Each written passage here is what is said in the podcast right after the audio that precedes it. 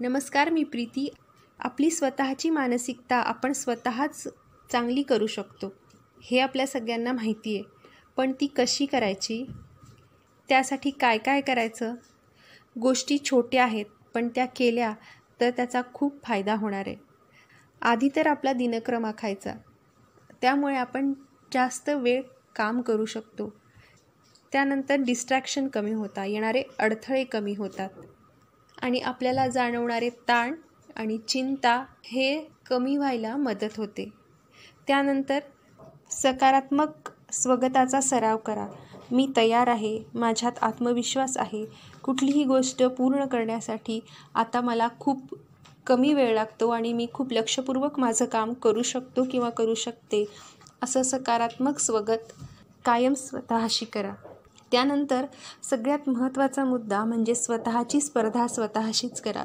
यापूर्वी आपण कसे होतो आणि आता आपण कसे आहोत हे शोधा. आपल्यातला फरक आपणच शोधा. त्यामुळे आपल्याला त्याचा फायदा होईल आणि आपल्यातले सकारात्मक बदल कळल्यामुळे आपला आत्मविश्वास वाढेल आणि उत्साहही येईल. गाणी ऐका. त्यातनं मानसिक शांतता आपल्याला मिळते. जे बदलणं शक्य नाही आहे त्यावर आपली एनर्जी वाया घालवू नका. कारण आपली एनर्जी गेली तर सकारात्मकता कमी राहते आणि आपल्याला त्रास होतो. दिवसातनं काही वेळ तरी श्वसनावर लक्ष द्या. दर काही तासांनी शरीराची हालचाल करा. त्यामुळे आपण उत्साही राहतो.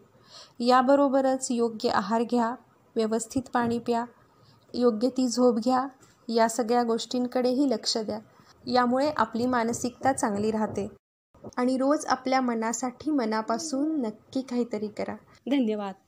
Bye.